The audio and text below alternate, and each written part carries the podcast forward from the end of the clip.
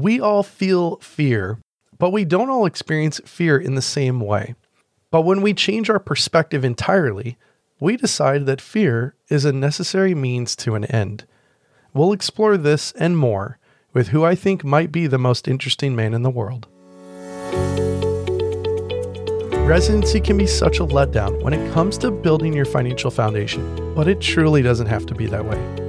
If you're a physician wanting to take control over your financial future and take back the freedom you deserve, come hang out with this money nerd. No long hours or sleepless nights, just you, me, and the Financial Residency Podcast.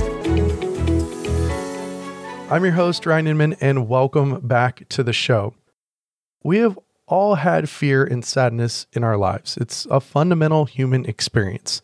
And for some, both of those feelings intersect at a low point, and sometimes we stay there. For others, like our next guest, both fear and sadness are the reasons happiness exists in the first place. Akshay Nanavati, author of the book Fearvana and a Marine veteran, is hands down the most interesting person I have probably met ever. His perspective on facing the fears that will lead into an internal evolution are just brilliant. His thoughts on achieving greatness are profound, and his personal story of finding his own path after battling addictions, well, actually, I'll just let you find out. Now, what does all this have to do with becoming a physician or finance? Well, you'll have to hear what Akshay has to say. So let's dive in.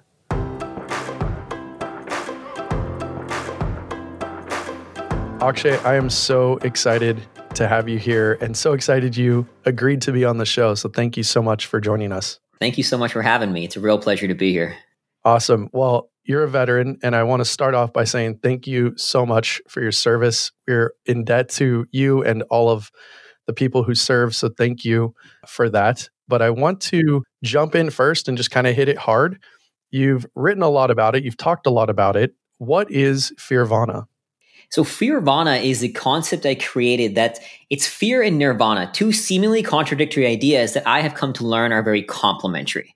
And I've learned this through just a lifetime of experience of overcoming drug addiction. I lost two friends to drug addiction and almost was headed down that path myself from joining the Marines, climbing mountains, uh, skiing across polar ice caps, serving in seven months in Iraq as an infantry Marine, where one of my jobs was to walk in front of vehicles looking for bombs before they could be used to blow up and kill me and my fellow Marines doing that to overcoming PTSD, depression, and alcoholism that pushed me to the brink of suicide. So, as a collection of all these experiences, it led me to this realization of Fearvana that struggle can be an access point to bliss, that suffering of any kind is actually where the bliss lies. It's, it's through that struggle, through that suffering, that we find happiness. That's amazing. I also didn't realize that I was interviewing the most interesting man in the world. I am now interviewing you, which is uh, pretty fun. Well, you say happiness, and that's where I want to take a lot of our discussion is happiness and fear and kind of have this all intersects because truthfully, this all relates to money. And most people might not see that in the beginning, but I think, and I'm hoping that as they listen to you talk and how you give your stories, like there's a lot of relationship between these things and money and, and our behavioral view around money. So in the medical community, there's this saying, it's IGB or it gets better. And that's commonly referred to as you're going through training and in this long, hard process that physicians go through, as well as their spouses. You know, we typically say like IGB, it gets better when this is all done and over with, you'll be thankful. But I'm curious on your take of this as kind of an outsider, but a great speaker on this. You know, what does it take to live a happy, wonderful life? Yeah, the nature of happiness is that. I mean, I can I can't imagine specifically about the medical community, but we all kind of have that in the society, right? That we're looking for the thing, the result, and we'll be happy when we get there. Whether it be the six pack abs, the million dollars, the dream relationship, the dream car, whatever it be. When we get that thing, then we'll be happy. And we kind of start to discover that we get that thing, and oh wait, there's a new problem ahead of us there's always going to be a new problem. I like to say that progress is not the elimination of problems. Progress is the creation of new problems. And when you accept that there will always be a new problem, the faster that you accept that, the faster you will find peace and happiness in the experience of navigating the problem itself. So happiness and fulfillment is not on the other side of the obstacle, on the other side of the barrier. It's within the barrier. It's in the problem itself that we find happiness. We frame happiness as if this, it's this thing that is the opposite of sadness. But happiness is not the elimination of sadness. It's the ability to find the gift in sadness. So it's not about looking for the end result, looking for that next thing, that next thing, that next thing, because we're always going to have a new problem on the other side. So I like to always say that the paradox of true happiness is that pursuing it leads to greater struggle, but pursuing the struggle, pursuing a worthy struggle will create happiness as a side effect. Happiness is not something that we find by pursuing it. It's a side effect of actually embracing the struggle because there will always be struggle in life. Life is struggle, and that's not a bad thing though. There is so much beauty in the struggle, so much beauty in suffering. And that's the essence of Fearvana is that fear is an access point to bliss. And at its higher level, suffering of any kind. Like one of my favorite mantras is suffer well.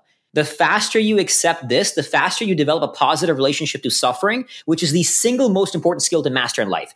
Because if you develop a positive relationship to suffering, it doesn't matter whether life punches you in the face, whether you're going through that residency, whether you're going through all these struggles, or whether you're seeking a worthy struggle, you'll be able to smile in the face of that suffering. And inevitably, you're going to live a happier and more fulfilling life because you'll find beauty in everything, in pain, in joy, in struggle, in bliss, in everything. And there really is bliss available to you in all of those experiences. And all that life experience has taught me that I found bliss in Iraq. I found peace in war. I'm an ultra marathoner today where I experience constant pain running 70 miles and it's horrible, but I find bliss in that pain, which is why I pursue it. That does sound terrible. I have a friend that does ultra marathon, and I see like his before and after photos, and then I then I talk to him like a week later, and he's still like, "Yeah, that was tough." I'm like, "Why did you do that to yourself?" that is like the opposite of happiness. but I I think it's really profound. Really, what you're saying is happiness is the side effect of something like struggle or potentially fear on the other side. And did you say it was happiness is the gift of sadness? Is that how you phrased it? I said that happiness is not the elimination of sadness. Happiness is the ability to find the gift in sadness because it's framed as two opposites, right? We think happiness and sadness are two opposites, but they're not. You can actually be happy in sadness. And I know that sounds paradoxical, so let me give you a concrete example. Please. Today, what I do sometimes is I'll consciously watch war movies knowing they make me cry. They will send me into horrible spaces. I'll be tearing up. Like, for example, I watch Hacksaw Ridge or that's some scenes from Band of Brothers and knowing they make me cry. But I actually find bliss in the intensity of that pain bliss in the intensity of that experience. This is why I run ultra marathons. I just did a 72 mile run not too long ago. And at mile 48, I remember sitting there and I was just in this soul crushing low, soul crushing low that everything, life is terrible. I don't want to be here. I hate it. Everything just sucks right now. And yet, after that experience, I have zero doubt I'm going to do another one of these runs. Because the bliss is actually learning to find gifts in those experiences in the lows. And the truth is when you when you find beauty in the lows that's when you'll experience higher highs. As a quick reference another concrete example of this i just recently spent seven months in the darkness retreat. I mean sorry seven days not seven months. Seven days in a darkness retreat where i was in pitch darkness silence and isolation for seven days. And when i came out to the light it was one of the most profound things that I've ever experienced. And I remember sitting there in the light saying that I'm feeling so grateful for every bit of pain that I've ever felt because I realized that you cannot see the light that way unless you've been in the dark first. The way I saw the light after coming out after seven days in darkness, it was it was unreal. Like I mean, it was unreal, and I just felt that that was all this in a literal sense, but even in a metaphorical sense, you cannot really see the light unless you've seen the dark. And when you find beauty in engaging that dark, you will find beauty in all of the things that life throws at you. And it's very possible. I mean, it's it's actually the best, the most important skill again, finding beauty in the suffering. Uh, that's amazing. Thankfully, you didn't spend seven months. No, seven months would be intense for sure. seven minutes in the dark would be enough for me, but more power to you for seven days. What made you do that? What was the thought process to start that? I still had a fear of stillness. I was really scared of stillness because stillness is when you're still, your demons show up. and I had engaged a lot of my demons at this point. The darkness retreat was only a few months ago, so not very long ago. And I, I, had really conquered a lot of my demons, my survivor's guilt from the war, overcome the PTSD, you know, all of those things.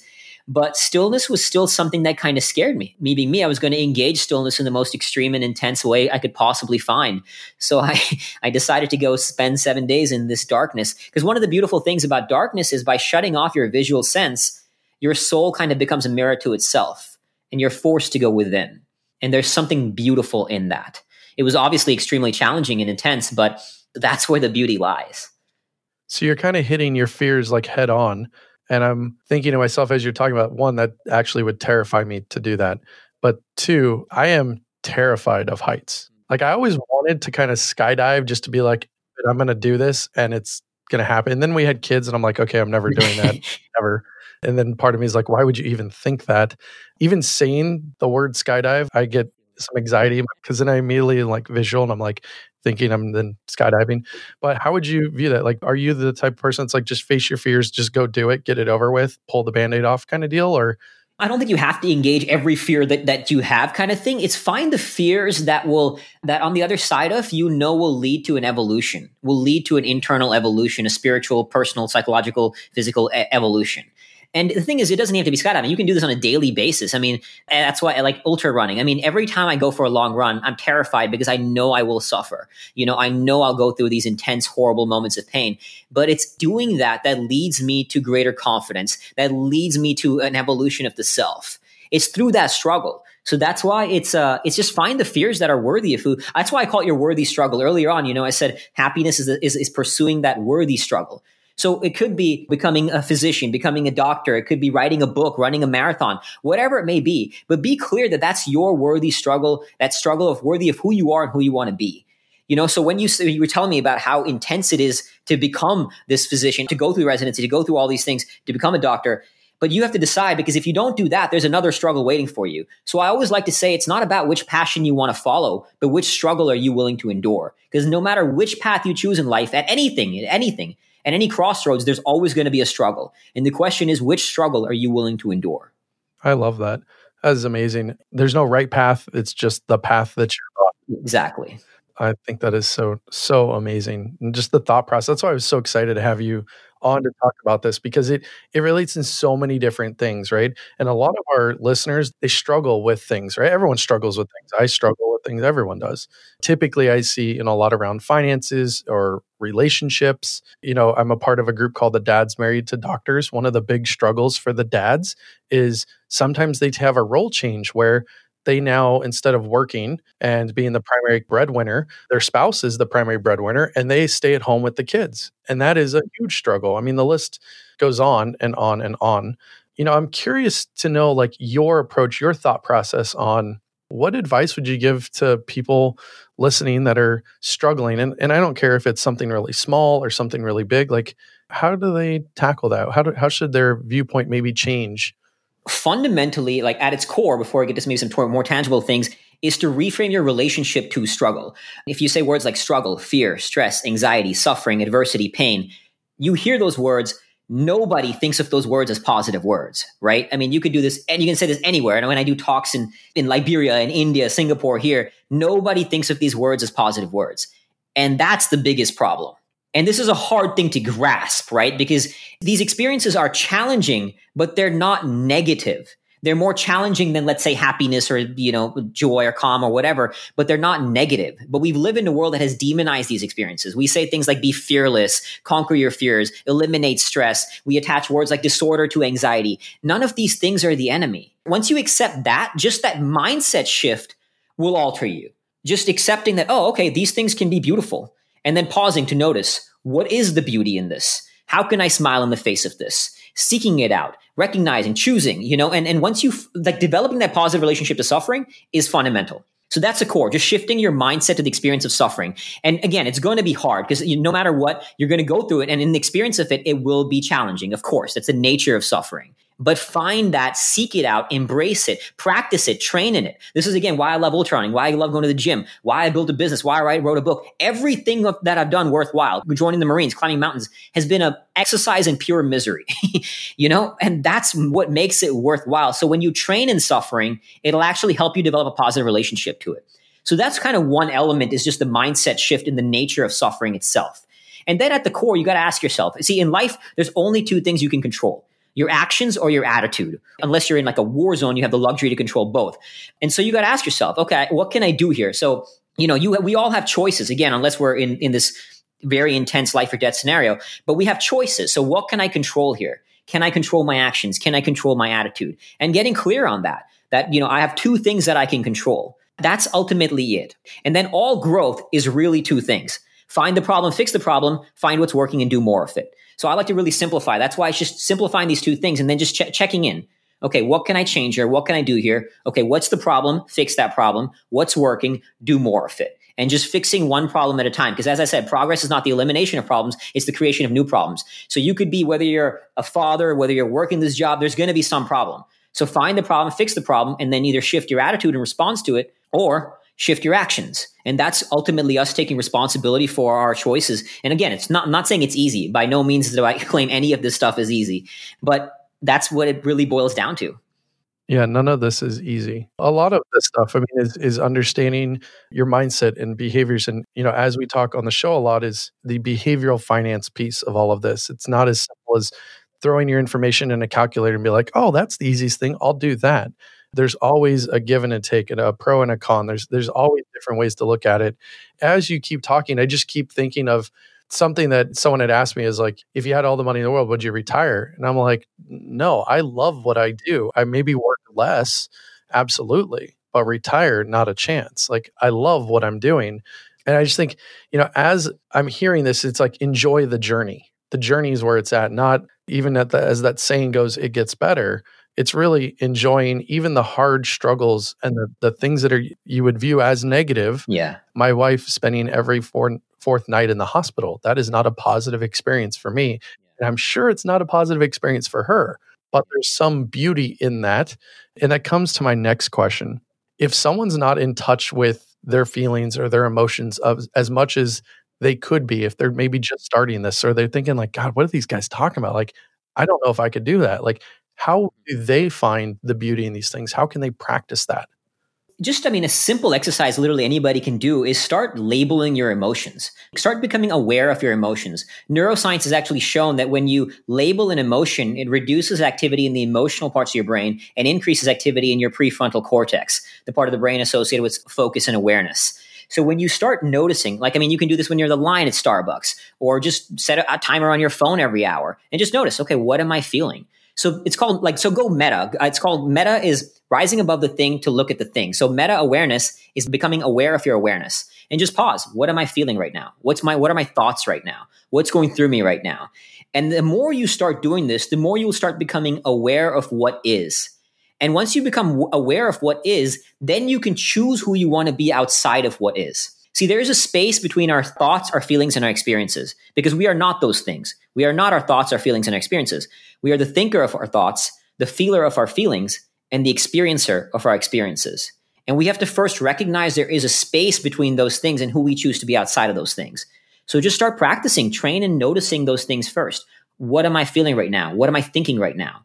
Once you become aware, then you can actually master the space between what is and who you choose to be outside of what is. And that space is everything. That space is literally your destiny. That space will shape the quality of your life and what you do in that space between the emotion, the thought, the experience, and you as the higher observer of those things. So labeling is one thing. Meditation will teach you to practice that space. My favorite way, which you hear me talk about a lot, is suffering. Suffering is a training ground in mastering that space because when you like like running, when you're in horrible pain, when you're exercising, when you're going through suffering, you have to rise above the pain to keep moving forward. And it teaches you that you can be in pain and still rise above that pain to keep moving forward. So I think I like to think of it that suffering is a training ground in self transcendence, rising above, transcending the self to move through whatever the thing is, not just in service of something greater than the self, but in service of the self as well. Self transcendence is the essence of a life well lived, I believe. And, and self transcendence, self transcendence is about mastering that space. Does that make sense? Yeah, absolutely. I mean, it's so profound and powerful. Yeah, I encourage everyone to rewind the last minute and a half, two minutes, and just listen to that piece again because it is so important. That is so important. And that's something I mean, I'm continually working on is trying to understand my emotions. And I see it a bit differently just because I relate a lot of stuff to finance. My brain works in numbers and not as much as emotions. So it's the way that I kind of cope and can understand and deal with things. Whether it's right or wrong, it's just, you know, so whatever that is for you, try to embrace it and just enjoy the journey. And as much as I mean, that was so amazing. I almost want to be like, and we're done. Cause like I don't know how you're going to top that. No, no pressure. But I did have one more thing that I wanted to discuss because you have so much great literature and I want you to tell everyone in a minute like where they can hear all about that in your book and all this great stuff. But in one of your articles, you said that we're wired to want in a world with too many wants and how our brain manipulates us into wanting, seeking, desiring and craving things that will not make us happy. How do we ever fight back against that? How do we how do we actually approach that? At the starting point is becoming aware that, like, notice that, okay, I want this thing. That's why we're not actually wired to be even financially successful because most people spend more, and God knows I've been there too. We spend more than we have. We keep spending credit card debt, right? Because we, we love the chase. We love that next thing, the next thing, the next thing. That's what I mean when I say we're wired to want. It's, we releases dopamine, which is the joy hormone in our brain. So we keep wired to wanting that thing. And it ties back into like actually, like you said about the journey, right? The journey is the destination. So the more you actually start training yourself and recognizing that this thing is not going to make me happy, the less you start wanting that thing. And I touch on this a lot because it really boils down to every everything. Uh, there's a reason that that's what the essence of Fearvana is: is struggle and suffering. When you actually find beauty in struggle and seek out struggle, it has you remove all those wants as, as a runner now, I get my dopamine highs from that. I find beauty in the pain, not in the wanting of the things, in the experience of life, not in the wanting of things around me in life. And then research has also shown, science has shown that experiences will make us happier than things, right? We love the ex- experiences of life. So experience life. And you don't need to, I mean, I love traveling as well, but you don't need to go to the other end of the world to do that. You can do that in your backyard. You can go, I mean, go for a walk with your spouse, right? Like enjoy a sunset, experience life. And the more you cease that experience, the more you really embrace it, the less you will actually start wanting things and seeking out the next joy and that kind of shallow happiness because you'll, you'll find a deeper depth to the process of the journey itself. As I like to say, the journey is the destination engage whatever emotions that come up in the process as well. Kind of tying into our point, if you want to add one more thing, is about navigating emotions as, as I was thinking it, is actually consciously engage whatever emotions you struggle with. So I'm talking about once too, if it's like happiness, if you're feeling sad, consciously engage that emotion. So like one thing again, I was t- talking about how I watch war movies because I consciously engage guilt because I feel that guilt. So sorry, that was kind of side note from the question, but it reminded me of it tying it to the emotion questions. But that's how you really navigate it is just really fundamentally becoming aware that you're going to keep wanting. Start practicing experiencing life and experiencing the journey and uh, enjoying that journey itself. And you, and again, that's why I believe that struggle and, and pushing yourself into struggle is the training ground for self transcendence and for, for experiencing the, uh, for embracing the journey and understanding that the journey itself is the destination. Yeah, I love it so much. And that's why when I was researching guests, like how I told you for the show, and all of a sudden I'm like, where did two and a half hours of my time go? And it was because I was consuming all the amazing stuff that you're putting out, just such a thought leader. And it's just, it's so refreshing to read and to think differently about these because it does have a financial impact. And I love it so much. So I honestly want to go on for like two more hours with this stuff, but I want you to tell everyone who has not found you, like guys and gals, please go check his stuff out. Is amazing. But where can they find more about you and what you're up to? So you can find out more about me at fearvana.com. That's F E A R V A N A, fearvana.com. And the book is on uh, Amazon. Fearvana is on Amazon in Kindle, Audible, and hard copy. All the profits from the book are going to charity as well. So know that you'll be supporting worthy causes by picking up the book. And uh, yeah, and so fearvana.com is a place to find me. Amazing. Well, thank you so much again for being on the show, accepting to come on. And it was a pleasure to have you and to talk with you. Thank you for having me. It was a pleasure as well.